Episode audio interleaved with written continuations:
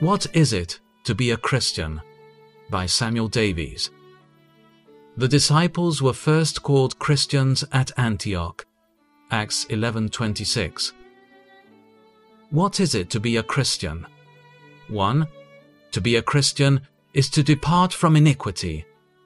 To this, the name obliges us, and without this, we have no right to the name. Let everyone who names the name of Christ depart from iniquity. 2 Timothy 2:19. That is, let him depart from iniquity, or not even dare to take that sacred name. Christ was perfectly free from sin. He was holy, harmless, undefiled, and separate from sinners. His followers also shall be perfectly free from sin in a little time. Before long, they will enter into the pure regions of perfect holiness and will drop all their sins along with their mortal bodies into the grave. But this, alas, is not their character in their present state, but the remains of sin shall cleave to them. Yet even in the present state, they are laboring after perfection in holiness. Nothing can satisfy them until they are fully conformed to the image of God's dear Son. They are hourly conflicting with every temptation and vigorously resisting every iniquity in its most alluring forms. And though sin is perpetually struggling for the mastery, and sometimes in an inadvertent hour gets an advantage over them, yet they are assisted with divine grace, so that no sin has any habitual dominion over them. Romans 6:14. Hence, they are free from the gross vices of the age and are men of good morals. This is their habitual universal character, and to pretend to be a Christian without this prerequisite is the greatest absurdity. What then shall we think of the debauched, defrauding, worldling, profligate, profane Christians who have overrun the Christian world? Can there be a greater contradiction? A loyal subject in arms against his sovereign, an ignorant scholar, a sober drunkard, a charitable miser, an honest thief, are not greater absurdities or more direct contradictions? To depart from iniquity is essential to Christianity, and without it there can be no such thing as a Christian. There was nothing that Christ was so remote from as sin, and therefore, for those that indulge themselves in sin and yet to wear his name is just as absurd and ridiculous as for an illiterate dunce to call himself a university professor. Therefore, if you will not renounce iniquity, then renounce the Christian name. You cannot consistently retain both. Alexander the Great had a fellow in his army who had his same name, but was a mere coward, Either be like me, said Alexander to him, or lay aside my name. You, servants of sin, it is in vain for you to wear the name of Christ. It renders you the more ridiculous and only aggravates your guilt. You may with as much propriety call yourselves princes or kings as Christians while you are so unlike Christ. You are a scandal to his precious name. 2.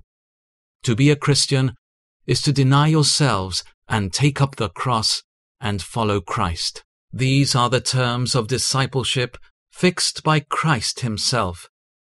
He said to them all, If any man will come after me, let him deny himself and take up his cross daily and follow me. Luke 9:23. To deny ourselves is to abstain from the pleasures of sin, to moderate our sensual appetites, to deny our own interest for the sake of Christ. In short, it is to sacrifice everything inconsistent with our duty to Him when these come in competition. To take up our cross is to bear sufferings, to encounter difficulties, and break through them all in imitation of Jesus Christ and for His sake.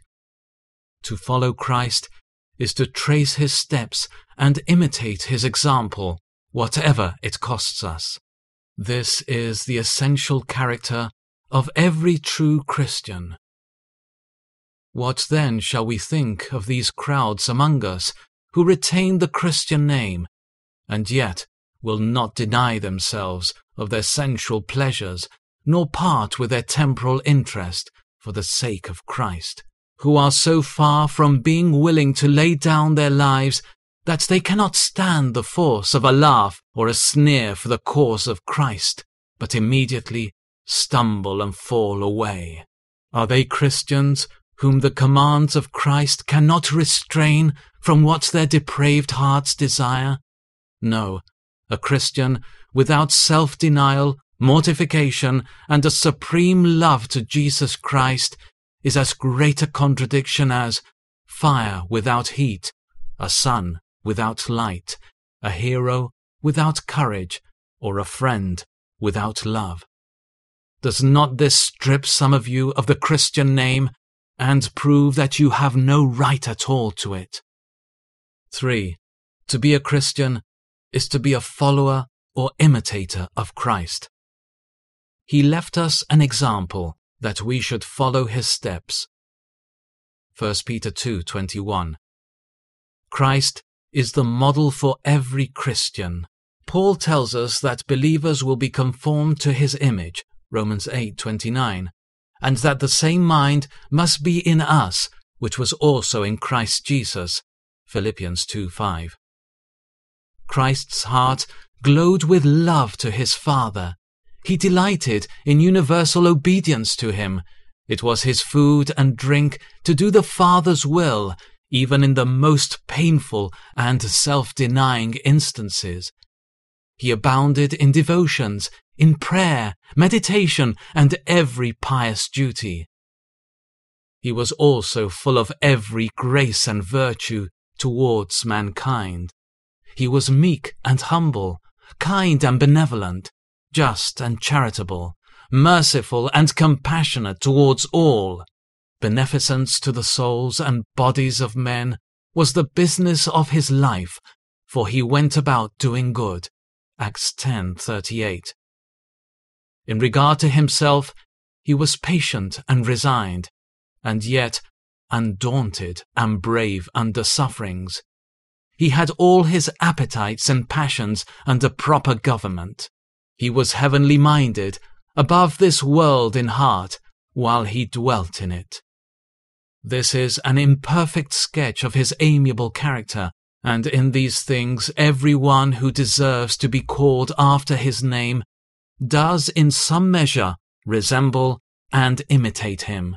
This is not only his earnest endeavour, but what he actually attains, though in a much inferior degree, and his imperfections are the grief of his heart. This resemblance and imitation of Christ is essential to the very being of a Christian, and without it, all profession is a vain pretense. Does your Christianity, my friends, stand this test? May one know that you belong to Christ by your living like him and manifesting the same temper and spirit?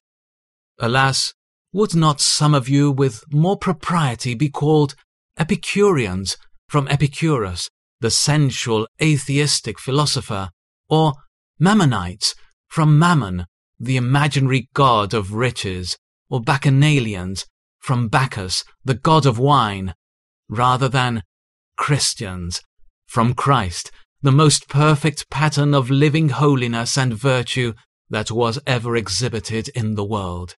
If you claim the name of Christians, then where is that ardent devotion, that affectionate love to God, that zeal for His glory, that alacrity in His service, that resignation to His will, that generous benevolence to mankind, that zeal to promote their best interests, that meekness and forbearance under ill usage, that unwearied activity in doing good to all, that self-denial and heavenly mindedness which shone so conspicuous in Christ, whose holy name you bear.